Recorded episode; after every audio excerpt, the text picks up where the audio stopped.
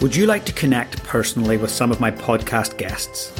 They are arguably some of the most influential leaders and high performers on the planet.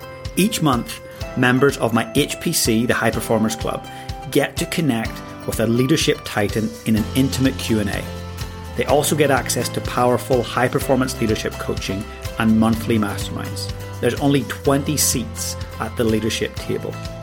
You can apply today by going to www.jjlachlan.com forward slash HPC.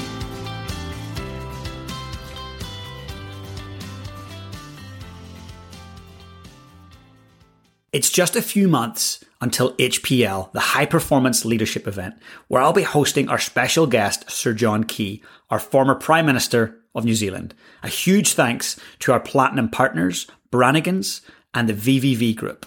If you'd like to learn more or come and join us, please head over to jjlachlan.com or get in touch with my team. Now, in our last session, we had the pleasure of bringing on Sherlock Holmes of recruitment the one and only Lou Adler. Lou has like one and a half million followers on LinkedIn. He's been in the recruitment business for years. He used to be a nuclear missiles engineer. He was a financial analyst for the 37th largest company on the planet. And he created the performance based hiring model. And it's just incredibly important, particularly at this time when a lot of people are struggling with retention, holding people in their teams or in their staff.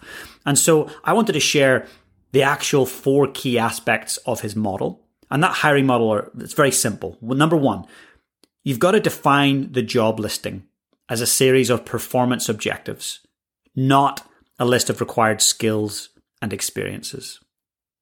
Number two, you've got to source great semi finalists through a pre qualifying approach. You want A players at that interview.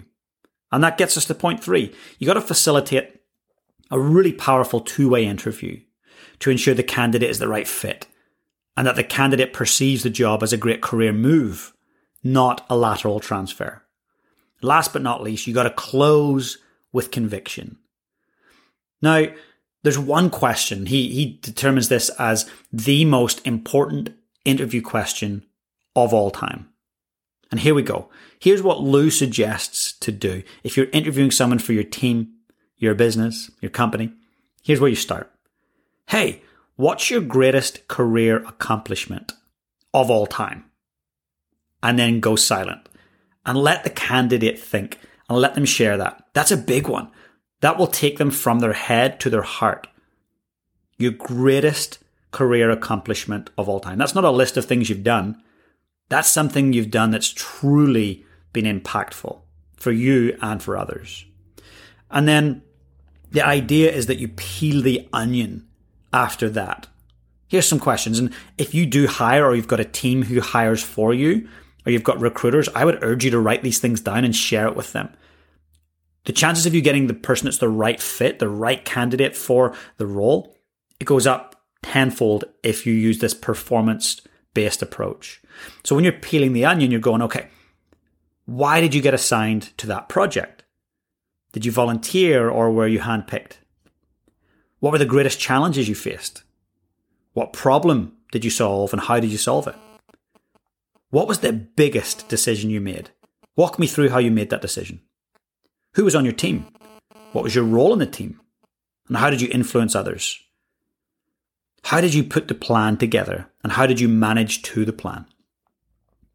Hey, walk me through the skills you utilized and how did you learn new skills?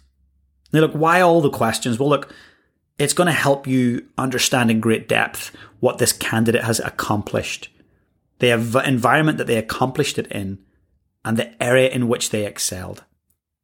And here's the last piece of the puzzle, the last question.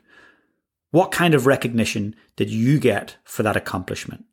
Was the recognition appropriate given all the work you did?